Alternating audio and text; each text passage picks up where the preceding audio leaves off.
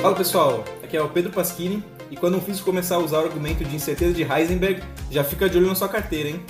David Griffiths. Eu também não entendi. o cara fajuto?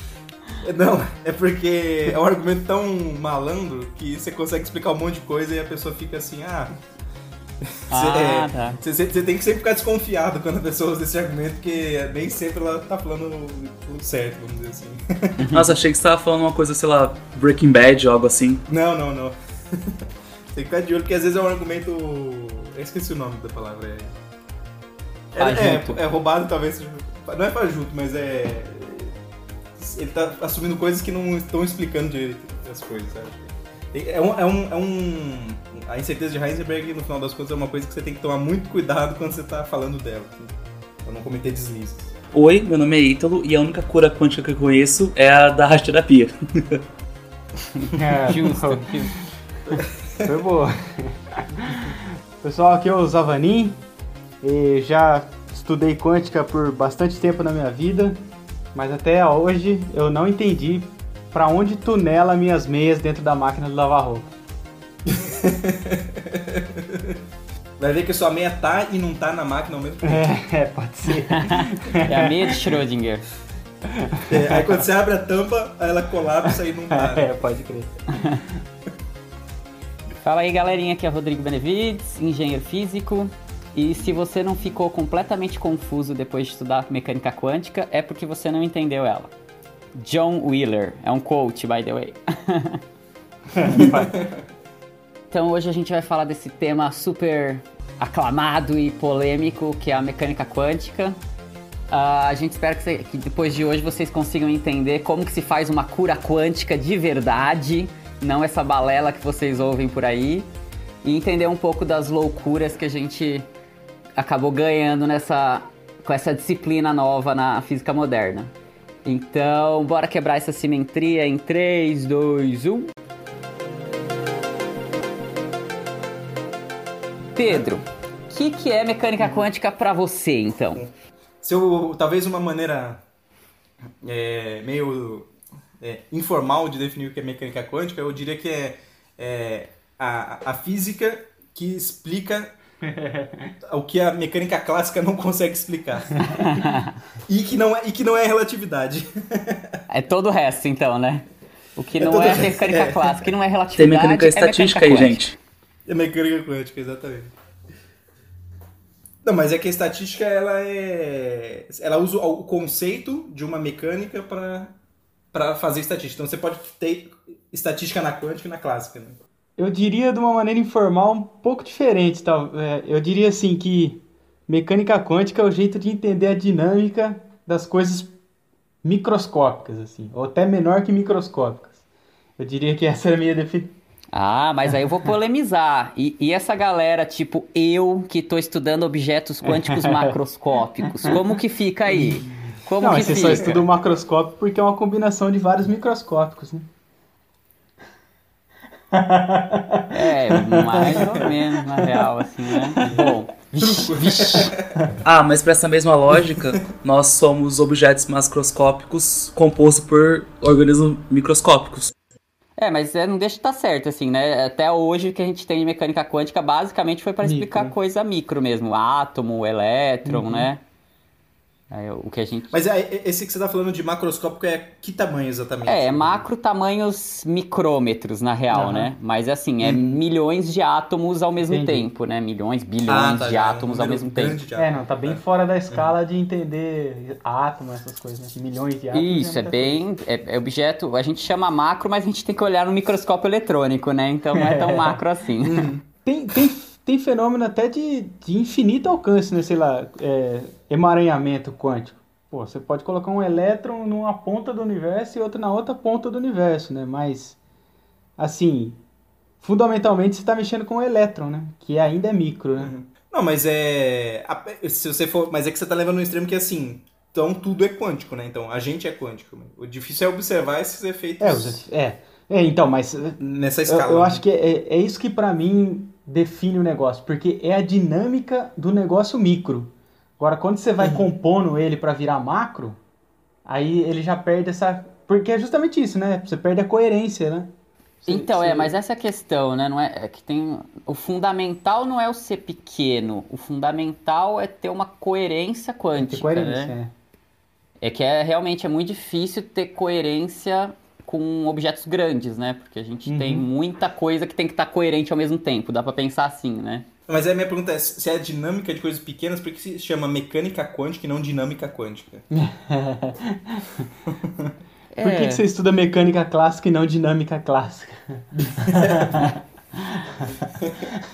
É, é que, bom, é, eu acho que, acho que as pessoas chamam mecânica e dinâmica coisas diferentes. Eu acho que a mecânica clássica é, é, é- é movimento retilíneo uniforme, movimento retilíneo uniformemente variado, e a dinâmica clássica seria F igual a MA. Eu acho que tem essas duas distinções. Pode ser. Mas o, o livro do Marion lá, que a gente estudou mecânica clássica, chamava Hum. Classical Dynamics, né?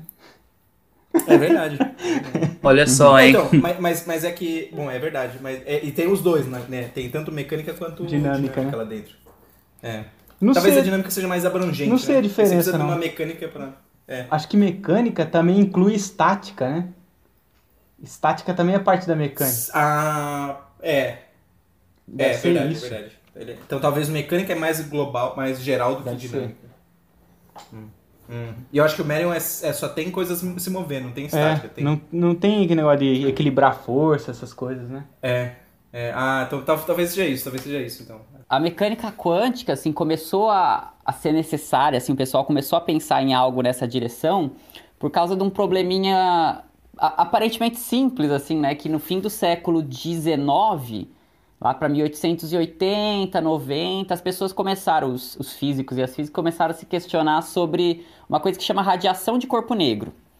Que é basicamente assim, o quanto de radiação natural, térmica, né, um corpo está expelindo pelo simples fato de ter uma temperatura diferente de zero. E a verdade é que ninguém conseguia explicar isso. Tentaram um monte de jeitos diferentes, várias teorias diferentes. Te- Se vocês forem na Wikipédia e colocar problema do corpo negro, vocês vão ver a, a- a história toda. Assim. Um monte de gente tentando explicar uma coisa que parecia ser muito simples, mas ninguém conseguia, né? E é engraçado que esse problema, é- ele chama problema do corpo negro, mas ele intrinsecamente está falando de luz, né? É É um verdade, né? de um objeto que emite luz, né? Aham. E, o- e um- e um- e os dois objetos que, que são mais próximos de um corpo negro no sistema solar é o Sol, É. que é, a luz do Sol é, emi- é a emissão de um corpo negro, é, é por isso que ele tem que ele emite luz. E, e o que é mais é, corpo negro é a radiação cósmica de fundo, ou seja, a luz. a luz é o, tem, tem o espectro mais corpo negro possível, a radiação cósmica de fundo. Aham. E aí a coisa é engraçada, tipo, porque o que não- eles não conseguiam explicar na época é que essa radiação sempre tem um pico. Se você olhar a- a- ao longo das cores ou dos comprimentos de onda dela, você vai ver que dependendo da temperatura dela, ela sempre tem um pico muito específico e depende só da temperatura, basicamente. E aí ninguém conseguia explicar por que, que tinha esse pico e, não, e depois caía de novo. Até que chegou um cara que foi num ato de desespero. Ele, ele que fala isso, né? O Planck? É, né? Foi ele mesmo, É. exatamente, ele mesmo falou. Porque ele não queria admitir que a solução dele era. Era tão estranha a solução dele que ele. que ele não queria admitir que era a verdade a solução. Ele falou assim: é só um, uma técnica matemática que eu tô usando. Isso, né? E aí a solução dele foi basicamente quantizar. Que foi a primeira quantização que, que foi feita. Bom, não sei se é a primeira, mas uma bem famosa que foi Acho que é a primeira, sim. Acho que é a primeira. que porque a gente sempre está acostumado a falar das coisas como sendo contínuas, né? Assim, você você pensar, sei lá, a temperatura que uma coisa pode ter, a gente a gente não imagina que ela que ela possa ter temperaturas só fracionadas, né? Ela, ela é sempre um contínuo, né? Que ela transmite continuamente de um número para outro. Ou sei lá, a distância, o tempo, a gente sempre pensa em unidades que são contínuas, né? E aí ele chegou e falou: Ah, quer saber, gente? Essa radiação de corpo negro, na verdade, a energia dessa radiação não é contínua. Ela vai ser dependente, vai ser sempre um, um múltiplo de um valor que depende da frequência dela. E no fim das contas, isso resolvia todo o problema matemático dele e conseguia explicar certinho qual, o, o, o, fenômeno que ele observava. Mas ele mesmo não entendia muito bem por que, que tinha que ser isso, né? Só que dava certo no gráfico dele, né? Exatamente. Foi um jeito de. Foi, tipo, arranjou uma teoria para fitar no dado. Basicamente foi isso, é. né? É, é, o, é o famoso teorema de Chicago que a gente mostrou nos episódios passados lá. Eu não sei, só sei que foi assim.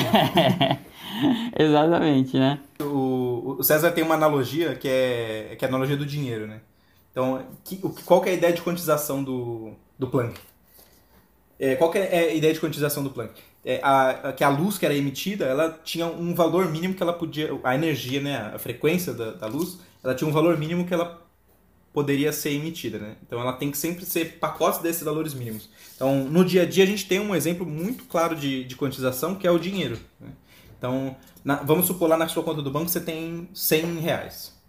É, às vezes você tira um pouco de dinheiro, você tem, sei lá, 94,5, né? 95 reais e, e, e 50 centavos.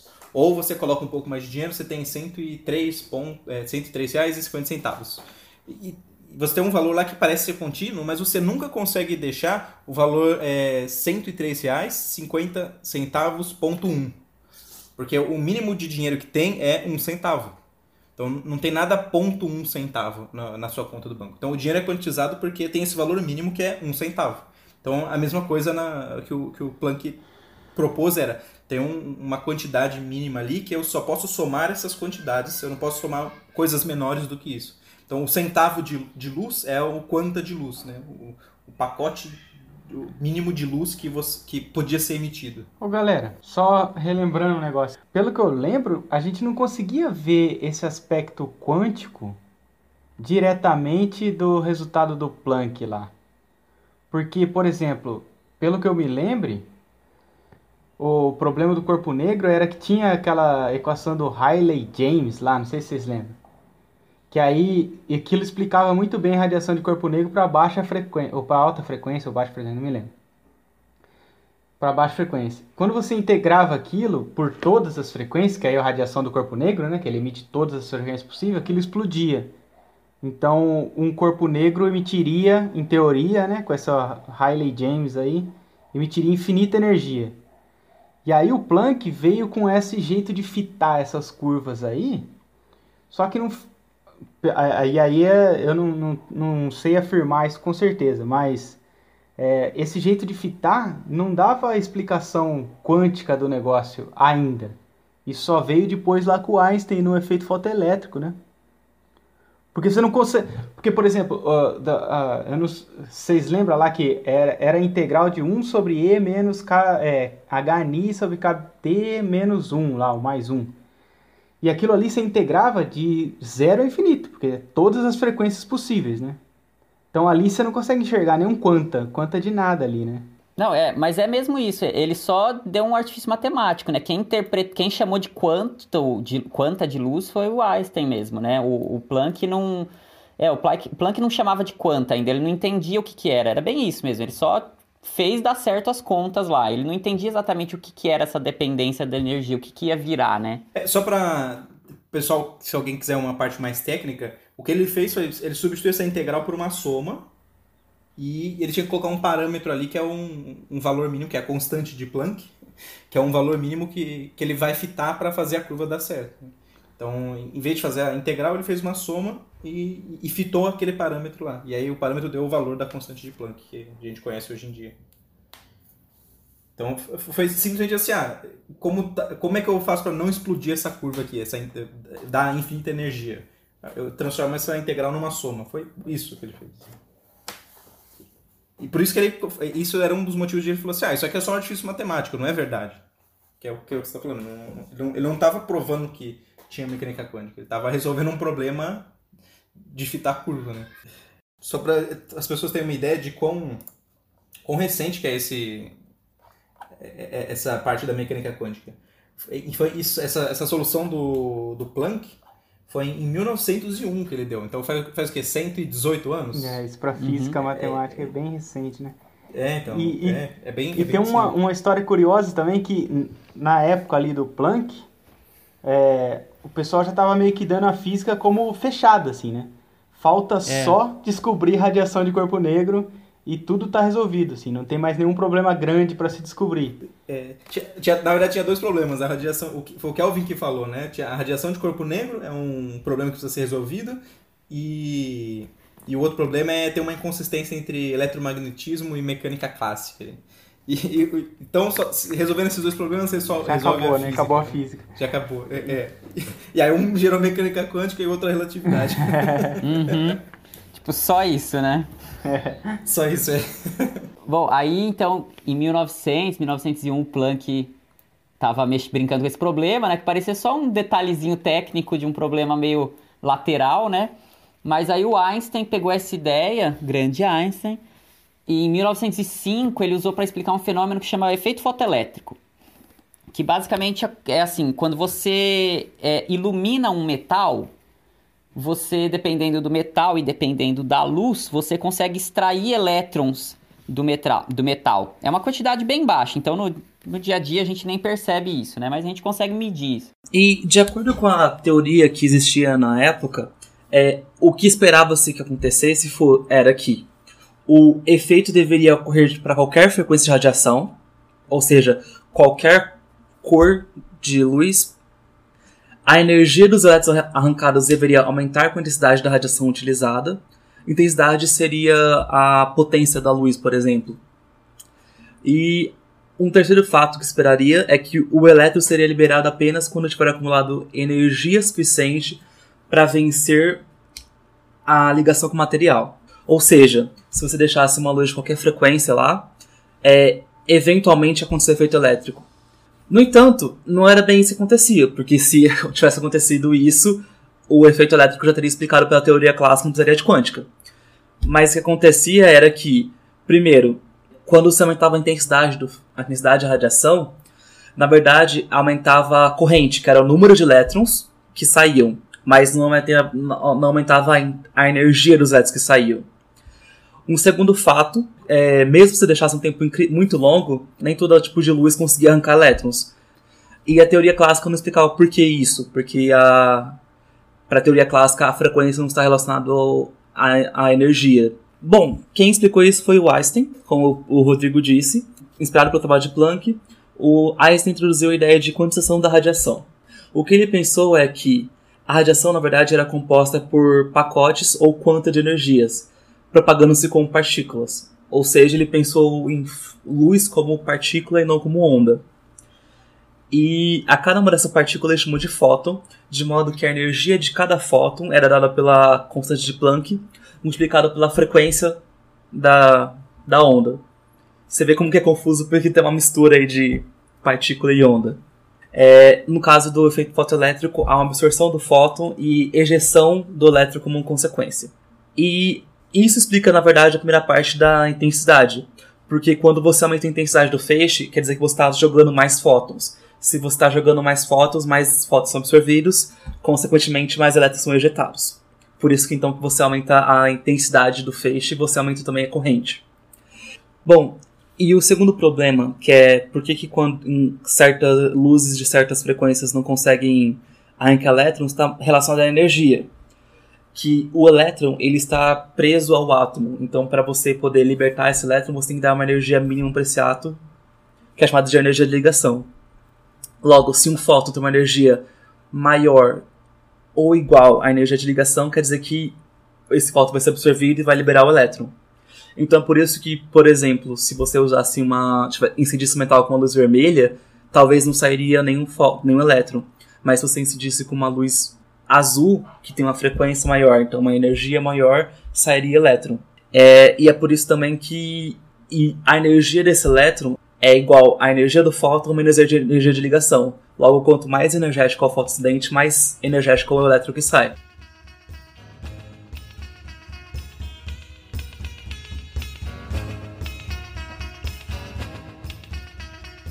Esse, esse, essa ideia do Einstein, ela já começa a dar sinais de que tem alguma coisa estranha acontecendo, né? Porque isso meio que implica, tá, tá implicando que a, a, luz é uma partícula e já era muito bem estabelecido antes, o Maxwell estabeleceu isso, que a luz na verdade era uma onda, né? Quando ele resolve as equações lá e mostra que a solução da equação de Maxwell dá uma onda e essa onda é a luz. Todo mundo falou assim, é, realmente acabou a discussão, ela, a luz é uma onda. E aí vai o Einstein e começa a falar assim, não, acho que não é uma onda não, é uma partícula. Aí o pessoal já começou a olhar torto nesse caso. Né? Uhum. É, imagina a confusão da época, né? Sim, porque todo mundo super acreditando que beleza, resolvemos eletromagnetismo é é é tudo onda, né, ondulatório e tal. Uhum. E de repente não, para entender essa outra parte, agora a gente tem que pensar como como uma partícula, né? Essa observação, a, no efeito fotoelétrico que eu esqueci de dizer, é que a gente falou bastante que metal, que o efeito fotoelétrico foi observado em metais, e daí a impressão que acontece só em metal. E não, pode acontecer em qualquer material, em qualquer tipo de átomo, porque as únicas é, exigências para acontecer é que você tem um fóton com a energia maior que a energia de ligação do elétron, Hum. e só. O metal era usado porque a energia de ligação dele era muito baixa, você podia usar fótons na escala do visível. Mas, por exemplo, se você quiser usar É. um átomo de tungstênio e usar raio-x, que é uma energia mais alta, você vai observar efeito fotoelétrico do mesmo jeito. Só que a única diferença é que o caso do visível você não teria energia suficiente, quanto raio-x você tem. Só isso. Uma aplicação prática do efeito fotoelétrico, que o pessoal com certeza já viu, é- são aquelas portas automáticas, né? Que, como é que ela funciona? Ela tem um detector de luz ali na, na, na porta automática. Quando você entra, agora eu não tenho certeza se ah, você barra a luz de entrar, você desvia a luz, ou você reflete a luz e a luz é, volta e é detectada. Mas tem um detector na porta que detecta se está vindo luz ou não. E aí, como é que ele faz essa detecção? É justamente efeito fotoelétrico. É, é, se a luz bate lá, tá tirando elétron, tá gerando corrente, aí ele vê, ah, tá tirando corrente, tem alguém aqui e abre a porta. Então beleza, então o elétron é partícula, então, Ítalo. é, e aí? E aí? Na verdade, na, na verdade assim, an- antes disso, o, o fóton é partícula ou não é? A gente, a gente tá- vamos, vamos recapitular então como é que tava a sociedade lá. Tava tudo tranquilo, beleza, só falta resolver dois problemas ali, a radiação de corpo negro e o problema da eletromagnetismo e, e mecânica clássica. Aí vem um cara e fala assim, ó, esse problema de corpo negro aqui dá pra resolver desse jeito aqui, né? E todo mundo tava acreditando que a, a luz é uma onda, né? A luz é onda e Maxwell já provou por A mais B que luz é uma onda. Aí vem o Einstein e aí ele já- vem com a relatividade para estragar tudo e depois vem com esse efeito fotoelétrico aí, né? E aí o pessoal começou a... Será que é, é, é partícula essa... a luz ou não é? Teve- aí alguém teve a ideia de vamos testar isso aí, né? Foi o Compton. Bom, a, a ideia básica do espalhamento cômuto é que um elétron ou livre ou fracamente ligado, ele vai interagir com um fóton. Aí, como resultado, você vai ter os dois saindo de direções diferentes do que a ideia inicial. E a energia do fóton vai ser diminuída e a energia que o fóton perdeu vai ser dada pelo elétron. É literalmente como se fosse uma colisão, né? Tem um, fóton, o fóton, é a o fóton é a partícula de luz, vem e colide com o elétron. E colisão é uma coisa que é partícula, né? São partículas colidindo. Que é uma coisa bem localizada, né?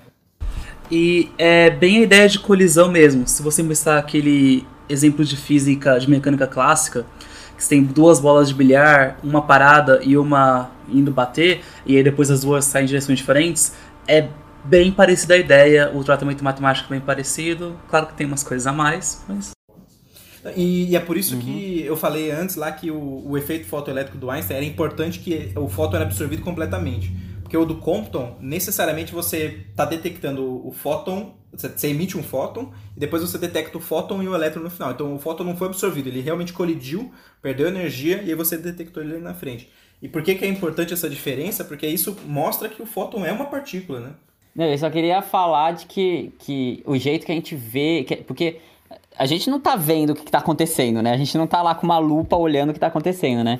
Basicamente o que a gente detecta, né? É que a gente sabe que a gente coloca a, a luz com uma determinada cor, que no fim das contas é uma determinada energia incidente nesse elétron e ela é espalhada com outra energia e consequentemente outra cor. Então a gente vê uma, a gente consegue entender esses e, e explicar isso como espalhamento olhando para essa diferença da cor, basicamente, dependendo do ângulo que você olha essa luz espalhada. Então, é, é, bem análogo o que acontece com bolas de, de bilhar, por exemplo, numa mesa, assim. Dependendo da energia que você dá para ela, ela vai ir mais para frente ou vai ir mais para lateral, e, depende, e, e, e dependendo da, da energia que é trocada com a outra bola, você consegue entender tudo como esse espalhamento de partículas, né? E, e aí, continuando naquela história de antes, você fez o experimento do Compton e mostrou que a luz é uma partícula, certo?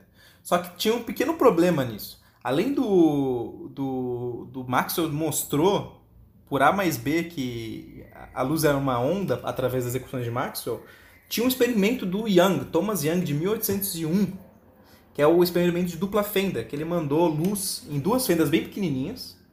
E, que, e esse experimento, ele, é, você, você manda, quando você manda luz, você, esse, Deixa eu explicar o experimento primeiro, né? Você tem um anteparo, né? uma coisa que bloqueia a luz, e nesse anteparo você faz duas fendas bem pequenininhas, numa separação específica, e joga a luz nessas duas fendas.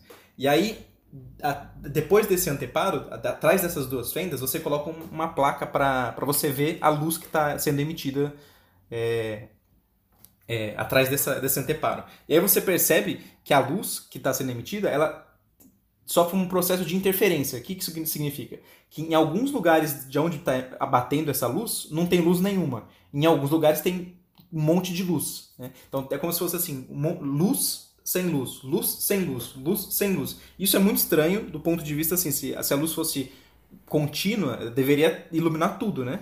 Mas não é isso que acontece. Você vê esse padrão que eles chamam de padrão de interferência de luz com luz, luz sem luz, luz sem luz. E isso você só pode explicar se a luz for uma onda, porque a luz consegue interferir com ela mesma e, e fazer esses padrões de interferência. Né? Então tem um experimento de Thomas Young de 1801 que mostra que a luz é uma onda e tem o, o experimento do Compton que mostra que a luz é uma partícula. Então imagina a cabeça de um físico na, na época que o Compton fez esse experimento, falando assim, caramba, o que, que está acontecendo nesta porra? é, deve ter sido bem bizarro, né? Que é, é, esse tipo de coisa que é muito anti-intuitivo, né? A gente tá acostumado com o mundo, o mundo material, assim, que a gente observa, é tudo muito definitivo, né? Uma mesa é uma mesa, não tem, não tem dúvida sobre isso, né? Assim, as coisas são muito é, claras o, é, qual é o, a natureza delas, né? Mas a mecânica quântica trouxe esse, essa, essa questão que acabou mudando muito o ponto de vista filosófico mesmo da ciência, né? De que Depende, muitas vezes depende, Não. né? E, a, e, essa dualidade onda-partícula acho que é o, é o, ponto mais claro da mecânica quântica de, de mostrar essa, é, essa questão dúbia que sempre fica das coisas, né? Que nem sempre as coisas são absolutamente um ou absolutamente outro, né? Eu, eu assim, uma experiência pessoal minha é que quando eu tava fazendo o, o lab de ótica, foi a primeira vez que eu bati de frente com essa coisa de quântica e, e vi isso na realidade, assim. Porque, igual o Pedro falou, tem esse experimento da dupla fenda, né? Que é um pedaço de metal ali, que a gente chama de anteparo. Um nome bonito para falar, uma, uma placa de metal com dois furinhos. um obstáculo, né? É, um obstáculo. E, e, tinha ali um feixe de luz passando nesses dois furinhos e fazendo esse padrão de interferência que o Pedro falou. Só que aí o cara falou assim, o professor lá, nem me lembro o nome, eu, na verdade nem era o professor, era o cara que gerenciava o laboratório, ele falou, põe o dedo num dos furos. E eu coloquei o dedo num dos furos e o padrão mudou completamente. E aí o padrão ficou contínuo. E aí eu falei, puta cara, esse negócio funciona de verdade, cara. Foi, foi realmente um choque, assim. Falei, caralho, que loucura. Aí você pôs o dedo na outra fenda e tirou da uma, aí você é, então, continuava. Né? Foi um negócio bem chocante, assim. Você é. fala, puta, é um experimento simples. É uma porra de um uhum. laser, dois furos, uhum. e você vê a natureza te dando aquele trick, assim, né? Você fala, porra, caralho, como, como assim esse negócio funciona? E aí meio que começa a fazer sentido também o curso de física, né? Porque você faz um monte de conta e nego te fala um monte de vezes, ah, não sei o que, tem o um padrão de interferência e se você fechar um furinho não tem e tal, não sei o quê. Mas é bem diferente de quando você vai lá e mete o dedo e fala, caralho, não tem mesmo padrão de interferência. Depois você tira o dedo e fala, caralho, tem o padrão de interferência. Uhum. Isso é um negócio é. bem doido. Ah, é por isso que é importante fazer experimento, né? Pra você ver que funciona mesmo. É, bem, bem, é, bem coisa legal, de né? físico, assim, né? E aí tava essa loucura aí, mas será que a luz é uma onda, será que ela é uma partícula? O que está acontecendo? O que está acontecendo? Aí o, o Davidson e o Germer, eles resolveram fazer o seguinte. E se a gente fizer o experimento de dupla fenda de Young, só que com elétrons? Porque o elétron a gente tem certeza que é uma partícula, né? O elétron, pô, bem estabelecido como uma partícula desde a sua descoberta. E aí eles fizeram esse experimento. É, então, aí na real eles foram. Esse experimento deles foi inspirado pelo cara que na verdade acaba ganhando o nome dessa, dessa relação. Porque aí, porque aí ele pensou que a gente tinha, beleza, agora a luz era luz e era, era onda e era partícula. E era, então a gente tinha algo que era muito entendido, bem entendido como onda, que a gente falou, não, às vezes acho que dá para com, comportar como partícula. E aí o De Broglie falou, ué, mas e se a gente fizer o contrário? A gente pegar algo que a gente entende como partícula, por exemplo, o elétron, e falar, não, na verdade ele também pode ser onda. E essa foi a ideia inicial do De Broglie, que ele acabou ganhando o Nobel por essa, por essa ideia, né? Que foi o experimento dos caras. E basicamente eles colocaram, eles fizeram o mesmo tipo de coisa, espalhamento em dupla fenda, e viram basicamente o mesmo efeito. Viram um padrão de interferência que também surge, só que agora então, são elétrons que estão, de alguma forma, sabendo que, que você tem dois buracos possíveis para passar e que por causa disso estão chegando lá na frente com um padrão específico, diferente do que seria se teria, tivesse um buraquinho só.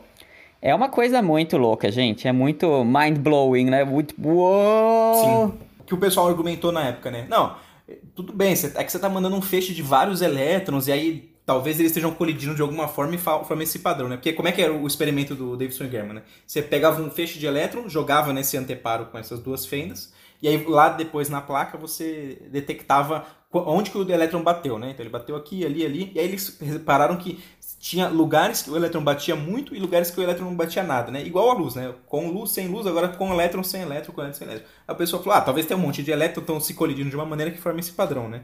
E aí o que, que eles fizeram foi fazer um canhão de elétron que emite um elétron por vez. Então é sempre que está passando na fenda é só um elétron. Só um elétron. Quer dizer, e aí você joga o elétron e forma esse padrão, né? Você espera o tempo suficiente para acumular elétrons na placa que está sendo colidida e você vê esse padrão. Você fala, caramba, eu estou jogando um elétron e está formando esse padrão. Né? E aí, exatamente o que o Zavorin fez, né? Tampa uma das fendas, o padrão desaparece. Tampa outra fenda, o padrão desaparece. Bom, a partir desses experimentos, tem a, a ciência, a física virou um burburinho, né? E tem mil interpretações diferentes para isso, né? Mas a interpretação mais padrão que é de Copenhague, né? Ela basicamente considera que o elétron está, você pode dizer assim, que o elétron está passando ao mesmo tempo pelas duas. Parece muito louco, porque a gente pensa no elétron como uma bolinha lá, né? Como uma partículazinha. Mas a questão é justamente essa, que o elétron não é só uma partículazinha, né? O elétron também é a onda. E se a gente pensar numa onda, a onda do mar, por exemplo, ela não tem uma, uma localização muito específica no espaço, né? Ela não está só aqui, ela é algo bem espalhado, né?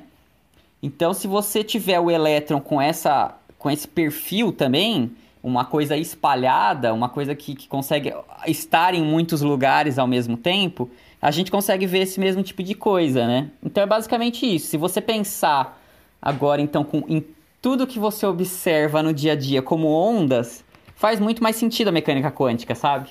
É, uma coisa a ser destacada é que a ideia do elétron naquela, ela não era tão velha nessa época. O elétron foi descoberto em 1897 por Thomson, uhum. que culminou até no átomo de Thomson. E esse experimento que a gente falou agora há pouco é de 1924. Ou seja, foi 27 anos, você já foi de elétron, elétron existe para elétron é uma partícula e uma onda também. Então foi uma coisa muito rápida, muita coisa estava acontecendo nesse final do século XIX e começo do século XX. Sim. Foi um boom, né? Um boom. Foi uma revolução, no final dos contos, culminou numa revolução tecnológica, né? É. Ah, um, um detalhe talvez seja interessante de então é, dizer o que, que é a, a, a dualidade onda-partícula é, em, termos de equação, que são duas equações muito simples, né? E que basicamente diz assim, que é a primeira parte que o Einstein propôs, né? que a energia de um fóton que é uma partícula de luz. Então a luz é composta por par pequenas partículas que eles chamam de fóton, e a energia desse fóton está associada com a frequência da luz. E como é que ele está associado? É a energia é igual a constante de Planck, aquela lá do energia de corpo negro, vezes a frequência do, da, da, luz. Então é uma equação bem simples. É, é, é, é, tão simples quanto F igual a MA, né? Energia é igual a constante de Planck vezes a frequência da luz. E aí o de Broglie propôs o inverso para a matéria, né?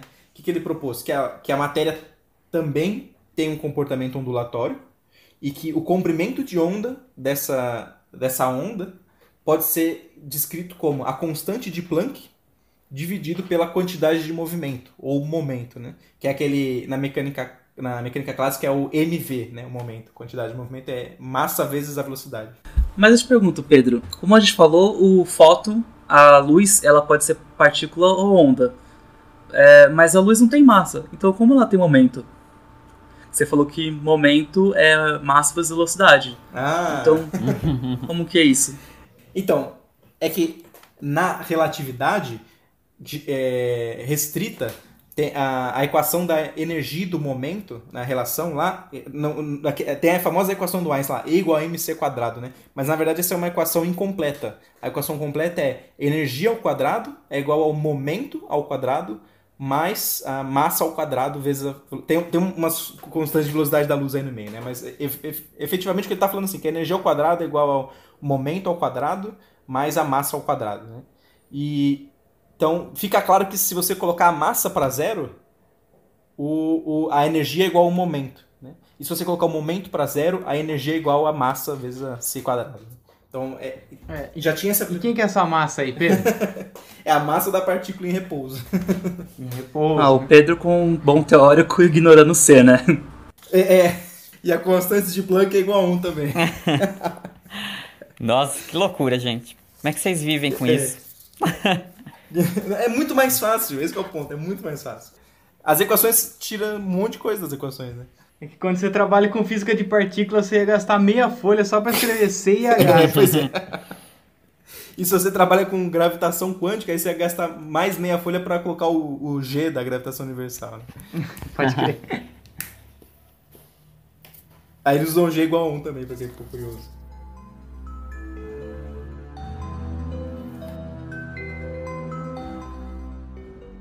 É, para você conseguir observar os fenômenos quânticos, que é, que é por isso que a gente conseguiu fazer com elétron, com fóton, porque o comprimento de onda deles é razoavelmente grande. Razoavelmente grande significa, sei lá, da ordem de um fio de cabelo, da espessura de um fio de cabelo, mais ou menos. Mas ainda são coisas que a gente consegue fazer de alguma forma, né?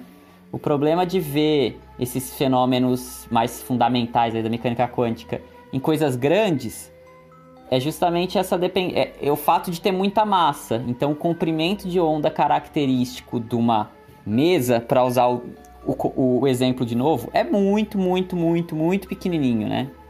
É, se você quisesse observar uma pessoa difratando, né, é, tendo, fazer um experimento de dupla fenda com uma pessoa, você precisaria fazer a pessoa passar por uma fenda muito pequenininha, assim, menor que um fio de cabelo. E obviamente você não consegue fazer isso, né? Uhum. Então você não consegue jogar uma pessoa e, e ver ela um padrão de interferência. Mas poderia, vamos deixar isso claro. A princípio, a princípio Até tem uns experimentos legais que estão fazendo hoje em dia, mas é coisa bem assim, contemporânea, não tem, acho que eu não sei se tem algo bem definitivo, mas tem gente tentando fazer esses experimentos de dupla fenda com vírus, por exemplo, vírus, bactérias, para você mostrar que coisas vivas a princípio, né, Vírus eu não sei se conta como vivo, Bactéria mas enfim. conta.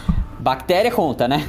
É para você mostrar que mesmo coisas vivas você consegue ver fenômenos quânticos, conseguem se comportar quanticamente, né? É muito louco, gente.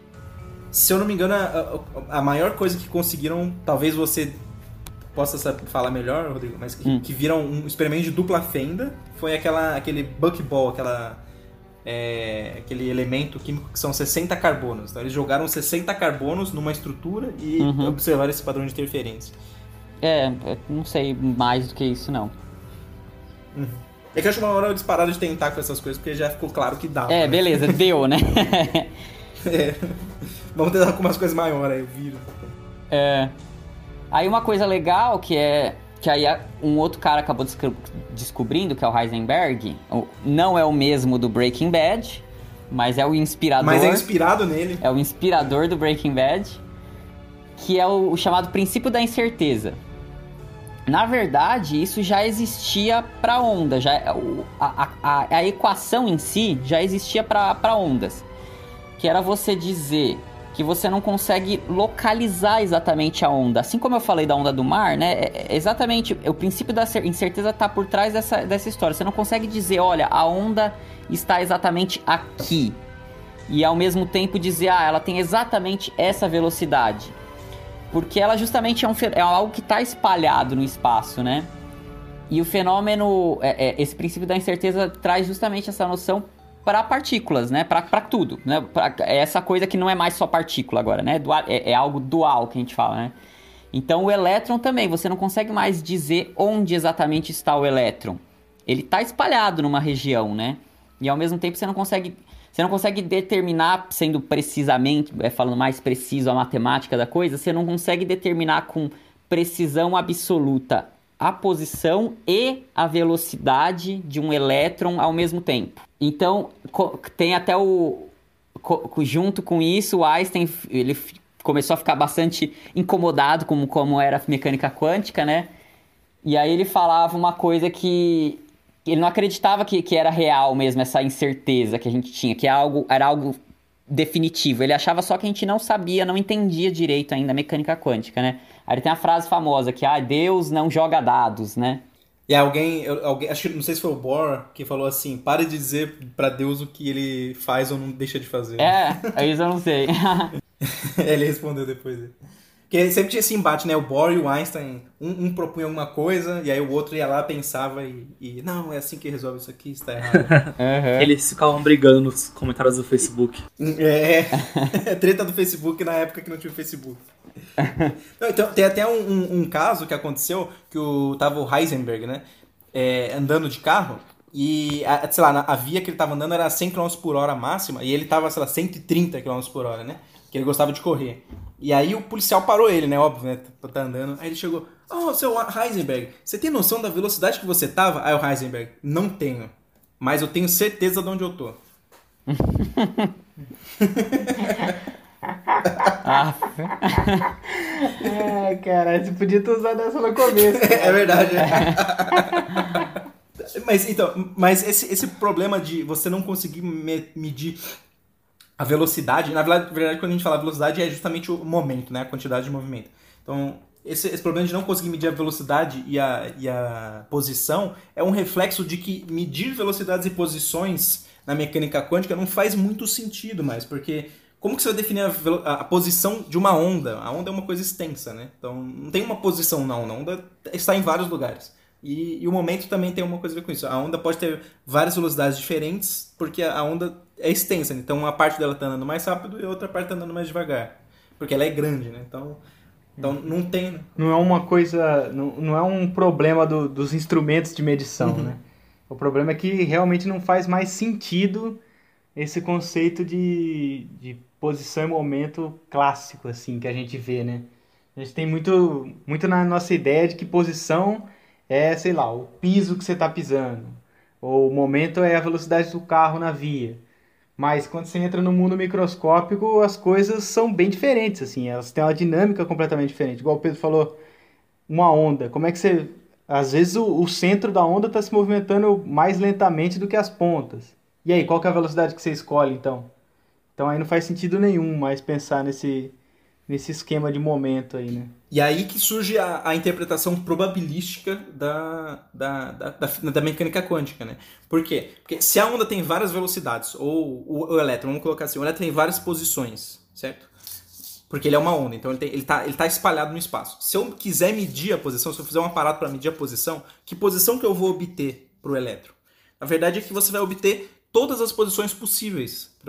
Todas as posições que o elétron está. E aí a pergunta é, se eu ligo, porque quando você liga o experimento, você vai lá e mede uma posição. Então tem que dar um valor, né? Então qual o valor que eu vou, quando eu for medir, qual o valor que vai dar? É, a partir desse momento, fica impossível você prever qual o valor que vai dar quando você faz essa medida. O que você observa, na verdade, é que você consegue prever qual a probabilidade de tal valor ser medido. Então, é isso que a gente começa a, a perceber na mecânica quântica. Se, se, por exemplo, se uma onda está mais concentrada numa região da praia do que na outra, você, se você for medir a posição da onda, é mais provável que você mes, a, ache que a onda está naquela posição que ela está mais concentrada. Então, é, é, mais ou menos esse conceito do, do elétron. É, se ele estiver mais concentrado num lugarzinho, você vai lá e mede a posição dele, você acha que, na maioria das vezes, ele está lá, mas às vezes você pode ver ele numa outra posição. Então você perde essa preditividade de achar a posição, mas você consegue prever é, qual que é a probabilidade de você, quando medir, obter aquele valor. Então, eu só queria que vocês parassem um segundo e pensassem o quão maluco é isso que eu acabei de falar. Se você não se espantou com isso, como disse alguém, é porque talvez você não tenha entendido. Quer dizer que você vai fazer um experimento, vai preparar um experimento exatamente igual, todas as vezes, e nem sempre vai dar aquele valor. E você não é impossível você prever qual valor vai dar. Às vezes vai dar um valor e às vezes vai dar outro. E você não consegue dizer qual, qual o valor que vai dar. Isso é uma loucura, principalmente na, na física que você que é uma ciência que até aquele momento é, era se você tem um valor inicial, você vai obter o valor final. Né? Então, foi uma revolução que justamente nenhum Einstein aceitava isso por muitos anos. Ele tentou desprovar e na medida que ele tentava desprovar, ele confirmava mais ainda os achados da mecânica quântica. Tem até o paradoxo famoso de é, chama é, paradoxo EPR, que a gente chama, né, que é Einstein, Podolsky, Rosen, né? Mas era basicamente tentando provar que não é que intrinsecamente a coisa é probabilística. A ideia era que simplesmente a gente não estava entendendo direito o que estava acontecendo, não estava conseguindo medir precisamente, por isso que a gente não sabia qual era o valor real. Mas não é, né? O, o que a gente entende hoje moder, com, com o conceito, com cabeça de hoje, né? É que justamente é probabilístico, sim, né? É, é totalmente aleatório, se você for pensar, né? Porque na, nada determina exatamente qual que é o valor que você vai obter. Qual que é a posição, qual que é a energia... A energia, não. Qual que é a posição... É, é, simplesmente uma distribuição da onda que a gente transforma em probabilidade no fim das contas, né? É, eu acho que talvez não tenha ficado claro no que a gente conversou aqui, mas não é que a gente perde completamente a, a, a, o poder de previsibilidade da física. A, gente só chega, só descobre que tem um limite nessa previsibilidade, né? A gente, a gente ainda consegue extrair informações e prever coisas, mas, mas tem um, um limite para essa previsão e o limite é, é justamente dizer o, qual que é a, o, quão provável é você obter aquele resultado na medida. Que ainda assim é bastante coisa, né? Uhum tão, tanta coisa que você consegue construir equipamentos, computadores, uh, usando todos esses conceitos. Né? Só para dar o um nome, que, que, que, é como eu disse, né? Assim, a partir dos experimentos e da descrição das coisas, muita gente ficou pensando o que, que significa tudo isso, né? O que que... Porque foi como, eu, como a gente falou, né? Foi uma grande mudança de pensamento mesmo da, da época, né? Dessa essa noção de que, não, que nem tudo é previsível. Bom, cada conjunto de, de físicos e físicas é, começou a pensar numa determinada forma de explicar isso. E o que a gente tem hoje como mais aceito é uma interpretação que a gente fala, que é a interpretação de Copenhague que é justamente essa, né? Que, que diz que é tudo probabilístico e ela explica muito bem. Basicamente, é, é, ela é tão bem aceita porque ela explica muito bem o que a gente observa, né? Apesar de ser contra-intuitivo a gente imaginar que, que as coisas não são determinísticas, que a gente não tem como saber qual é o valor real, né? Que o valor real é um monte de possibilidades. A verdade é que ela explica os experimentos e, e simplesmente por isso acaba sendo mais aceita, né? Porque ela, ela faz com que a gente, se a gente tomar ela como verdadeira, tomar as compreensões dela como verdadeiras, a gente consegue entender muito bem o que os experimentos estão fazendo, apesar de ser contra-intuitivo, né? Tiveram até algumas teorias, algumas interpretações meio que para competir com essa de Copenhague. Por exemplo, tinha uma interpretação que era das variáveis ocultas. Então, não é que não é que a gente não conseguia medir completamente as coisas. É que tinham variáveis ocultas, a ideia era essa, né? Tinha certas variáveis ocultas dentro do sistema que a gente não conseguia enxergar a priori e elas descreveriam realmente o que aconteceu com a partícula. Só que depois de um tempo, alguns estudos demonstraram que essa interpretação é, violava uma certa desigualdade, lá chamada desigualdade de Bell. E então ela não poderia ser verdadeira. Então, assim, mecânica quântica é um bicho realmente doido mesmo. É, tem uma certa um certo mistério aí dentro dessa coisa chamada função de onda que não, não tem descrição, não, não é uma variável que você coloca no sistema que você vai explicar ela. A natureza é probabilística e foda-se. é, ah, então, já que você falou da função de onda, talvez valha a pena introduzir que a função de onda é justamente o, o objeto matemático, né? É uma função, por isso que chama função de onda, e é um objeto matemático que descreve a onda da partícula ou da, da onda, vamos dizer assim, né? Do, do objeto, do, do, que você está estudando, do sistema, né? Então, por isso que é a função de onda, é a função que descreve a onda. E, e, isso é o que a gente consegue prever, é como que vai ser a função de onda. Como que ela vai evoluir, né? Que é isso que a equação de Schrödinger diz pra gente. Ela diz como que a função de onda do sistema vai evoluir com o tempo. Então, no dia a dia, assim, se você for fazer um curso de física e for fazer um curso de mecânica quântica, de na verdade mesmo, o que você vai fazer é basicamente usar um monte disso, que dessa tal função de onda, e usar a equação de Schrödinger e calcular um monte de evoluções temporais dessa probabilidade, né? É muito louco, mas no fim das contas é só uma equação e é isso mesmo, é nada muito diferente. é, uma equação que descreve os experimentos, né? Vamos deixar isso claro. Isso, é. Teve muito sucesso aí. É, já que você comentou disso, então, no curso de mecânica quântica de verdade, que você vai acontecer o seguinte: você vai chegar lá, o professor vai mostrar esse, tudo, toda essa história que aconteceu, né? Explicar os experimentos com detalhes, né? E, e, vai apresentar a equação de Schrödinger, que é a equação que descreve como é que evolui a equação de, de onda. E ele vai falar assim, ó, vamos, por, por, exemplo, o que é muito comum e deve acontecer sempre, vamos resolver a equação de onda do átomo de hidrogênio.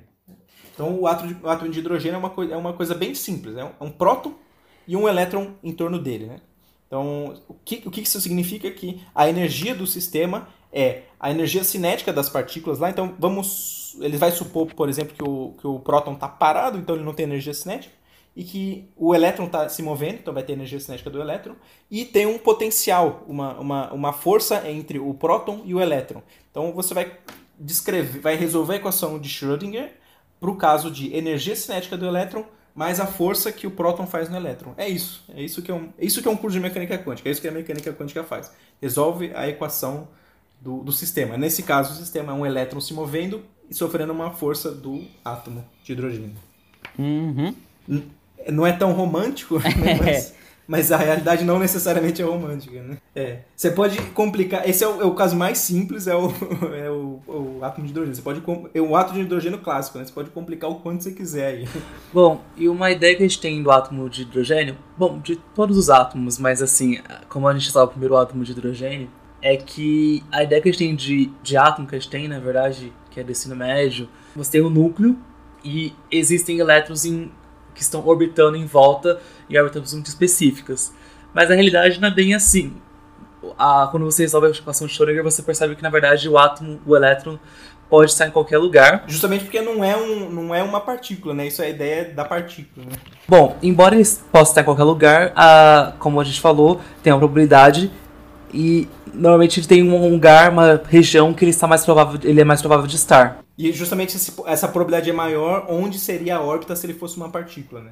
E o átomo de hidrogênio é um problema, é um hum. problema mais simples também, por ser um problema de dois corpos, é só o núcleo e o elétron. Já um átomo de hélio, por exemplo, ele já tem um núcleo e dois elétrons, aí a solução fica mais complexa. Acho que nem tem solução analítica. É, não tem solução analítica, numérica. Mas isso é um problema, acho que na mecânica é, clássica já não tem. Você coloca três corpos, já você não consegue resolver na mão. Né? Ah, outro fato também é que a equação de Schrödinger, ela é, não considera relatividade. Na verdade, o Schrödinger, pelo, pelo que eu me lembro da história, assim, o Schrödinger ele tentou usar a equação relativística, né, considerar a relatividade, e aí ele viu que dava problema, que ele não conseguia resolver, aí ele falou assim, vamos, vamos com um passo de cada vez, né? Vamos na parte sem relatividade primeiro, vamos ver o que acontece, que já é difícil pra caramba, uhum. já é uma uhum. revolução. E aí depois a gente coloca coisa nova.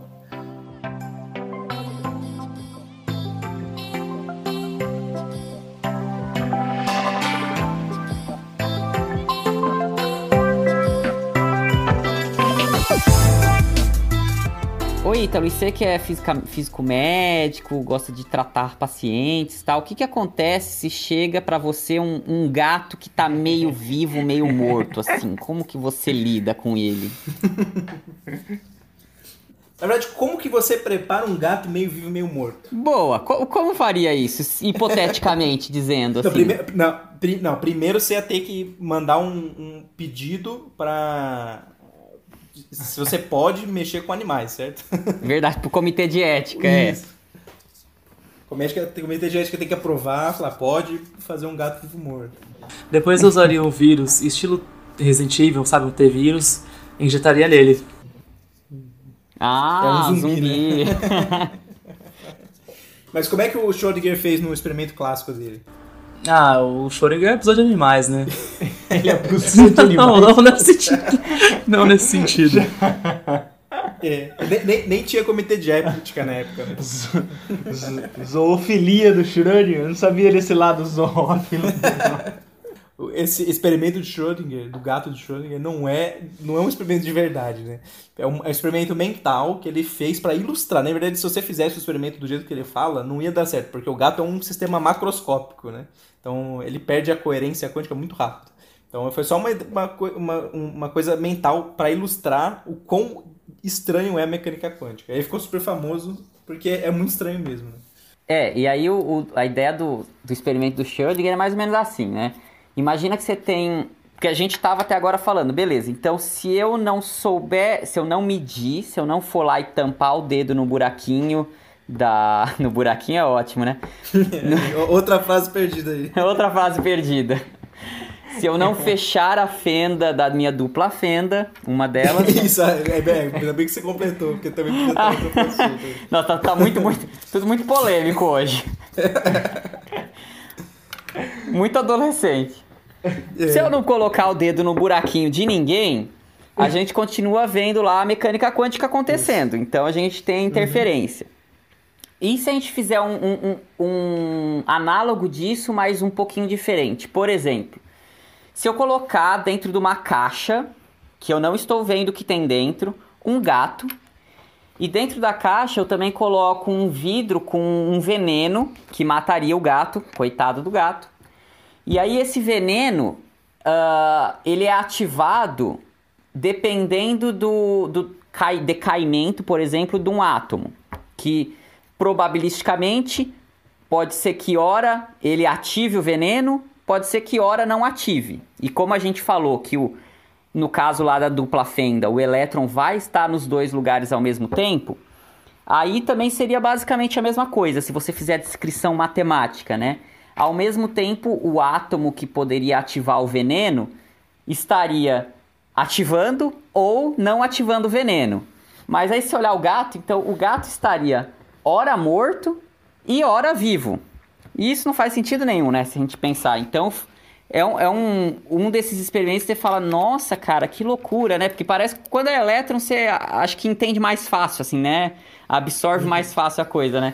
Mas aí quando a gente vê uma coisa real, assim, né? Grande, física, com um nome de bichinho fofo, fica mais bizarro, né? Eu, eu entendi o experimento do, do gato de Schrödinger diferente. É, tem sua tem várias versões, né? Tem várias versões do, do aparato, assim, né? É. acho que é o jeito que construía que eu achava que era diferente. Porque eu achava que era assim: tinha uma caixa, É. tinha esse elemento radioativo que decaía com o tempo, verdade. Só que a partir do momento que você abrisse a caixa, o veneno ia matar o gato com certeza, também, entendeu? E aí você, a partir desse momento, você faz a pergunta: o gato tá vivo ou tá morto? E aí quando você vai fazer essa pergunta, o gato tá vivo ou tá morto, você sabe que lá dentro ele pode estar vivo, mas se você abrir, você matou ele. Mas ele pode estar morto. Que você não abriu e ainda assim o veneno matou ele. E aí ficava nessa- Não, é nesse dilema, que- assim, né? É que o abrir não faz, não faz muito sentido assim, Zavani. Porque o fato de abrir é o fato de querer acessar a função de onda, né? Que, que não faz sentido nunca acessar a função de onda. É, é Mas que, eu não que sei, abrir eu você assim. descobriria o que aconteceu, né? Você colapsa a função né? de onda, né? Uhum. Mas antes de abrir, a, a- a coisa, o vivo e morto é o antes de abrir, né? Que É, antes de porque- abrir você não sabe o que aconteceu e tipo, qual é então, né? Ele tá vivo É. ou tá morto, né? Pode crer. E aí o, que, o termo mais técnico, né, que a gente fala é o colapso da função de onda, né? Que é quando você mede, você tira a característica quântica do seu sistema. Ou, bom, não é que tira, né? Mas você colapsa ela, né? Então, ele deixa de poder estar em vários lugares ao mesmo tempo e, e, começa a estar em um único lugar. Então é meio isso, né? Se você, por exemplo, né, no, no elétron lá, no exemplo do elétron, se você mediu por onde o elétron passou, se você medir de novo esse elétron um pouco para frente, não tem como ele estar tá mais no outro lugar. Ele vai estar tá necessariamente ali. Ele vai estar tá passando por esse caminho. Porque você basicamente confinou numa única possibilidade todo o infinito de possibilidades que você tinha anteriormente, né? É como se você deformasse a função de onda. Você pega, acho que voltando na, onda da praia, né? Você pega a onda vindo, aí você amassa ela num lugarzinho, aí você fala, ah, ela tá aqui porque eu amassei ela. E aí se você solta, ela vai estar naquele lugar ainda, né? Porque você amassou ela naquele lugar. Isso, é. Bom a gente pensar, é. Enfim, aí, então isso daí foi meio tipo, ah, é um experimento, essa coisa do gato Schrödinger, um experimento meio, ah, meu Deus, o que acontecer, o que vai acontecer agora, né? Mas a gente entende bem o que, que acontece, na verdade, que tem a ver com essa coisa da coerência, né? Que é como o seu gato é clássico, né? Aí o seu gato não é mais quântico. Basicamente ele está fazendo essa medida. Ele por si só faz essa medida, né? Então, ele não vai estar tá um ou outro, ele vai estar tá num determinado estado, ele e, e, quando você abrir, ele vai já estar naquele estado, então, né? só para relembrar, a gente, a gente já comentou algumas aplicações aqui, né? Tem o, o, efeito fotoelétrico, aplicações claras dele, aquelas portas que abrem e fecham. Né? O, o computador é uma aplicação de mecânica quântica, porque toda a descrição do, do, do, dos transistores modernos levam em conta a mecânica quântica no, na construção do material, é... Que, que, outra que a gente falou? Acho que a gente falou de mais uma antes. Que eu não... Ah, sim, sim. Tem o raio-x também. O raio-x é efeito fotoelétrico, como o Ítalo falou. Ah, outro exemplo de aplicação é a terapia, que eu falei lá no começo, né? Que é a cura quântica. Porque a, o princípio básico da terapia é você usar radiação ionizante, normalmente raio-x de alta energia, para incidir no paciente, especificamente na região do tumor, está bem focalizado no tumor. E o que vai acontecer é que vão ter interações da radiação com matéria, essas interações são quânticas, e uma das consequências, e é que você quer que aconteça, é a quebra do DNA da célula cancerígena, o que, por consequência, acabaria com câncer. E é por isso que eu falei cura quântica, porque usa efeitos quânticos para matar câncer. Não só isso, a geração da radiação é um fenômeno intrinsecamente quântico, né? Você que está ouvindo aí, provavelmente no seu celular ou no seu computador, né? Você está usando um dispositivo quântico para ouvir. Gente, é muito legal, entendeu? Vai lá, fala para sua mãe, mãe, tem um dispositivo quântico aqui em casa, entendeu? Isso por si só já é muito divertido, né? Mas aí, basicamente, acho que, acho que não é errado falar que hoje toda a física contemporânea, contemporânea que a gente tem, basicamente passa por mecânica quântica em algum lugar, sabe? É muito. É, é, boa parte das aplicações mais contemporâneas a gente tem que levar isso em consideração em algum momento, seja, na, seja mais ao pé da letra, essas, essas leis que a gente falou, seja algo mais lateral, né? E algo muito muito recente, assim, que, que inclusive está um boom nos, nos últimos poucos anos, é a ideia de computação quântica, certo? Porque o que a gente tem hoje, que são os, ele os, os chips de computadores comuns que a gente trabalha, né? Apesar do material em si a gente precisar descrever quanticamente, a lógica do que acontece ali é tudo o que a gente chama de clássico, né? Por exemplo, essa coisa do ser zero, é, acho que isso talvez a maior parte dos ouvintes já viu, né? Tudo toda coisa da computação, a gente está acostumado a falar em 0 e 1, um, né? Ah, 0, 1, 1, 0, ah, vai, vai ser a letra A. 0, 1, ah, vai ser a letra B. Ah, então é tudo ou um ou outro, né? Ou 0 ou 1. Um. E a ideia, assim, fundamental da, da computação quântica é tentar falar, não, mas e se for 0 e 1, um, ao invés de ou 1, um, né? Então aí a gente surge com um conceito mais moderno que é o qubit, que ao invés de ser o bit da computação, é o bit quântico, né? E, e pode parecer uma coisa só uma uma curiosidade quase, né? Mas a verdade é que se a, as propostas que a gente tem hoje, o que a gente tem de compreensão do que pode vir a ser esses computadores quânticos, que a gente ainda tem poucos funcionais hoje em dia, né? É basicamente mud é, mudar exponencialmente a nossa capacidade de processamento, né? E, e nesse esse último ano em particular tá uma competição louca, porque são a, as grandes, as três maiores empresas, acho, de computação que a gente tem hoje em dia, não, talvez três das, né? Estão super lutando para ver quem consegue fazer o melhor computador quântico primeiro, né? São a tem a IBM, tem a o Google e a Microsoft que estão investindo muito dinheiro, tipo bilhões de dólares nisso, né?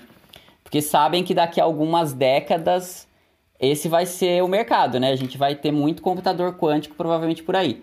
Tem alguns já funcionando no mundo, mas são bem, ainda são bem primordiais, assim, né? Em outubro, o, o Google lançou um paper na, na revista Nature, um, um, artigo na revista Nature, que é uma das principais revistas do mundo, né, de científica, mostrando que aparentemente eles conseguiram pela primeira vez provar que o, que o computador quântico deles realmente funciona num regime que a gente chama de supremacia quântica. É tudo, esses nomes de quântica são sempre muito loucos, né?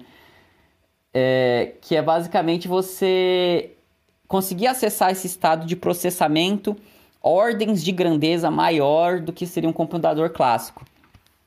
Só para você ter uma no... a gente ter uma noção do que, que o Google fez em capacidade de processamento de informação, eles, com o computador deles, eles fizeram um probleminha lá que eles conseguiram resolver em cerca de 3 minutos, 3 minutos e 40 segundos. E eles não resolveram, mas eles fizeram a estimativa de quanto tempo levaria para fazer o mesmo processamento num, no supercomputador clássico, o melhor supercomputador que eles têm lá, mais clássico. E levaria da ordem de 30 mil anos. Caramba, é bastante tempo. Mas assim, é, é super polêmico, óbvio, é, é, ciência sendo feita ao vivo aqui, né? Assim, é, é, é, é como acontece, né? Por mais que eles tenham dito que é assim, é tem muita gente questionando, será que o resultado deles realmente é válido, será que não, né? Mas o importante é saber que, que a gente está, em breve, a gente vai começar a lidar com, com esse termo computação quântica, acho com, com mais frequência, né? Vai, porque tem muita gente investindo esforços e dinheiro, principalmente, né? Eu quero ver como é que os bancos vão se virar, porque é, toda a criptografia que a gente tem hoje é baseado em você não conseguir resolver alguns problemas computacionais é, de maneira rápida, né? E aí com o computador quântico vai ser fa possível fazer isso provavelmente e, e, aí vai ser possível quebrar é, é, criptografia da, da conta do banco muito fácil. Né? Então vão ter que usar novos paradigmas de criptografia para resolver esse problema. É, é, e agora, só para finalizar o nosso quadro de recomendação cultural. Então, que, que recomendação que vocês dão sobre a é, é, cultura relacionada à, à mecânica quântica? Aí que as pessoas podem ver algum texto, alguma coisa que as pessoas possam ver se informar sobre o assunto? Ah, eu tenho um. São, são quatro vídeos, quatro aulas que estão no YouTube. Elas são em inglês, mas que tem, que tem legenda também. Tem, você consegue encontrar o vídeo legendado, mas as aulas são em inglês, né? Que é, são aulas do Feynman uh, sobre o fóton, sobre o que é o fóton, né? O nome do vídeo é QED Photons Corpuscles, Corpuscles of Light, ou seja, fótons, corpúsculos de luz. E é, são umas aulas bem interessantes. E o Feynman, que era aquele físico estadunidense, ele ele tinha um conceito de física muito legal, assim, uma concepção assim muito interessante. Essa aula é bem interessante, ele ele, ele vai pouco a pouco mostrando como tudo isso que a gente falou é muito louco, assim, sabe? E é bem interessante de ver. Fica a dica aí. É. Aí o Feynman ganhou o Nobel. Hein? Ganhou o Nobel por isso até, né? Por explicar um pouco mais de mecânica quântica, né? É, é um pouco mais. Na verdade, ele é mais pelos avanços na mecânica quântica de campos, mas é, é. mecânica quântica, né? e eu eu, eu também vou recomendar um, um, livro, então. Tem um livro chamado Alice no País do Quantum.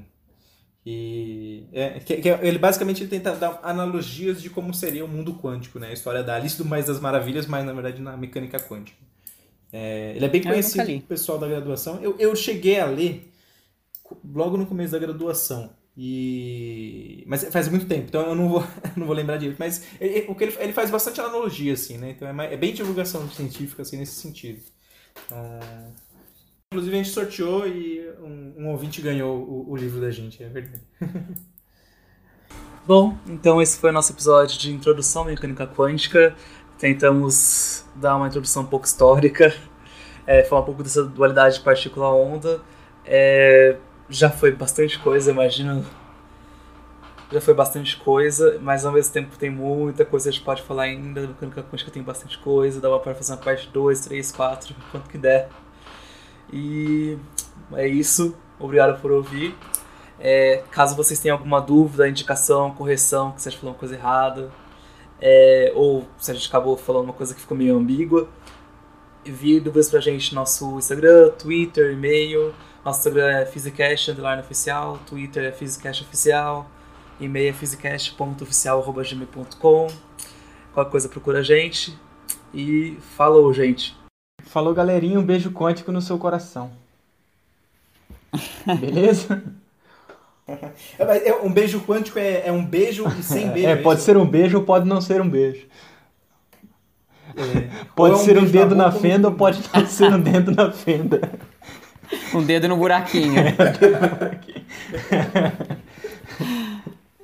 Ô galera, valeu, hein? Falou e até a próxima. Falou. Falou. Falou.